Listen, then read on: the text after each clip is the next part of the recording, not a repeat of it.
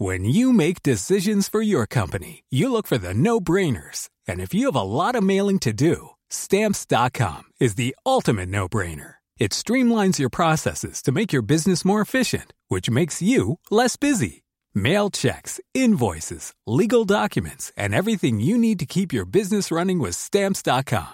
Seamlessly connect with every major marketplace and shopping cart. Schedule package pickups and see your cheapest and fastest shipping options from different carriers with rates up to 89% off USPS and UPS rates. And with the stamps.com mobile app, you can take care of mailing and shipping wherever you are. Make the same no-brainer decision as over 1 million other businesses with stamps.com. Sign up with code program for a 4-week trial plus free postage and a free digital scale. No long-term commitments or contracts. That's stamps.com. Code program. I'm in my best friend's house with his partner.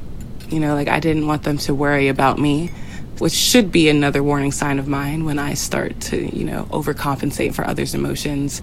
They go to bed, and like this is when like things get very dangerous and very scary um, because then like the suicidality just jumped out of me I was sort of stuck in the room and I was literally down the hall from them and I could not bring myself to knock on their door and ask for one of them to sit with me.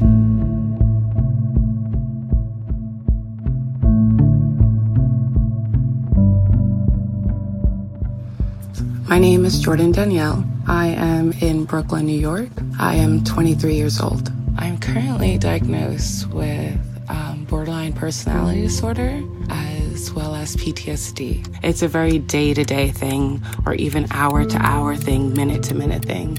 The spiral is literally just like one unconscious thought away. The biggest symptom of my diagnosis that I struggle with is dissociation. Some people will say, like, you know, you lose touch with time. It's kind of just like daydreaming to the most extreme sense. I would be on the metro and end up somewhere and not know why I was going there or really remember what I was doing there. I have all my belongings on me and I'm on my way to do something, but in this moment, I kind of just snap to place and I'm there. Or I will look up days later and like, I think a day has passed and it's actually a week. I don't remember what happened during those days. I've obviously been alive and functioning to some extent, but like I couldn't recall like details.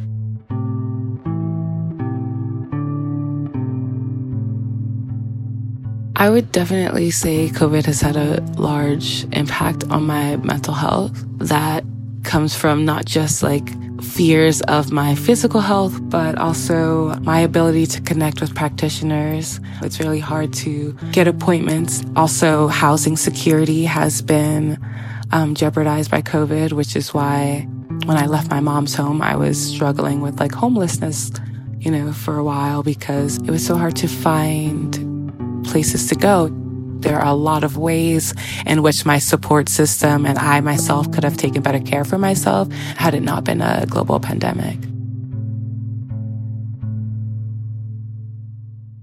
I cannot say exactly what set off this most recent um, depressive episode.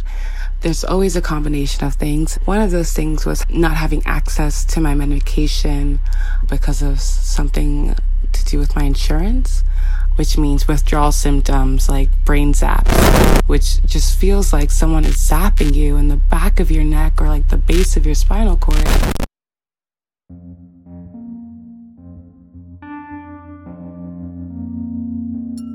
This past early June, I'm in Philadelphia at my friend Josue's house. We just had an amazing day. I don't know how to explain a great day in pandemic COVID times, but um, we had a social distanced dinner. We had pizzas. Everyone made their own. You know, keep your space. We had, they had some wine. We stayed up playing Mario Party. It was very cute. I was like, okay, I'm feeling tired. I'm gonna ride this wave to sleep.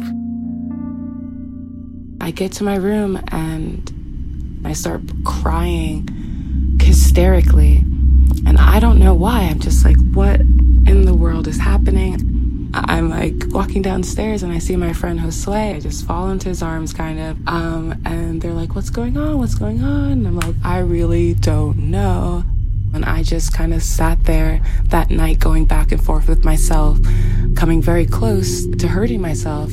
I just kind of passed out probably from like mental and physical fatigue. And I just woke up the next day.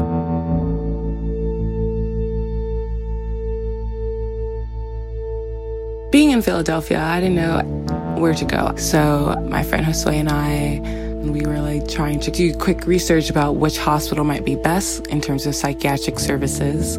We contacted my insurance.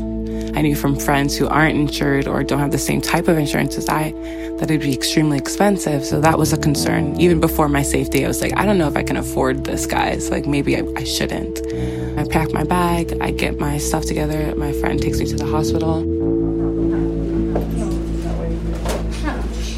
Josue waited with me through the first intake process, you know, with the first like physical stuff, and they give you your wristband, and you're like waiting to see the doctor or the psychiatrist. But it's COVID, so I let him leave, and so now I'm by myself at the hospital. I speak to an intern who's going to relay things back to the doctor. So I'm, you know, opening up about past traumas and letting them know everything, even things from childhood, because I'm like, I genuinely need help.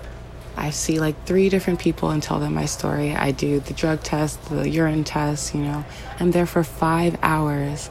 And I remember this one guy coming back to me multiple times. And he kept on saying, like, well, how do you feel now? How do you feel now? I was like, I don't feel okay. They asked me if I felt safe enough going back to my friend's house and staying with him. And I was like, why would that make sense if I just spent the night at their house and didn't feel safe asking for help?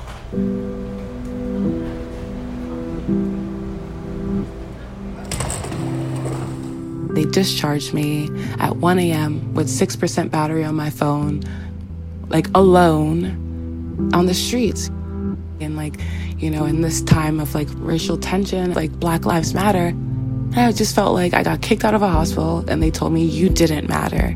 And as I'm sitting there crying in the street of Philadelphia, I look up and you see this banner that says heroes work here. And I just start sobbing even more because I'm just like, look at America. Like, look at our healthcare system. You know, it's not just me sitting out here. Like, none of my like past achievements mattered. Boarding school didn't matter. One of the top 20 schools in the country didn't matter. Studying abroad didn't matter. Being an A student didn't matter. My friend, I text him. Um, he was like, do you want me to come get you? Why this gets even more dangerous because they let me go by myself. And my friend was asking me if he should come pick me up. At first, I, there was a voice inside of me saying no. Like, I didn't care what happened to me at that point. I wasn't going to do the safe thing. I followed all the steps in my safety plan. And in that moment, I was just like, the doctors will help me. And the doctors told me that, like, I didn't matter. Josue picked me up um, that night. We went back to their place. In the morning, Josue woke me up.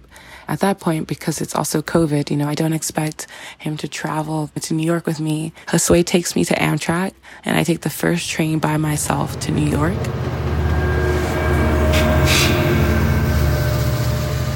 I was feeling hyper vigilant and nervous, you know, traveling alone during COVID. All I could think is, what if I get rejected there too? From that train, I get in an Uber and I drive straight to the emergency room um, for New York Presbyterian. And that's where things kind of unfold once again. It's hard to feel like opening up and being vulnerable and giving my liberties over to another set of professionals who could again reject me. I went to the desk. They asked me what I needed. I asked them for the psychiatric ER. They asked me why. I said suicidal ideation. They um, do my vitals. They took my clothes. I was strapped to a gurney and had a long ambulance ride to Westchester.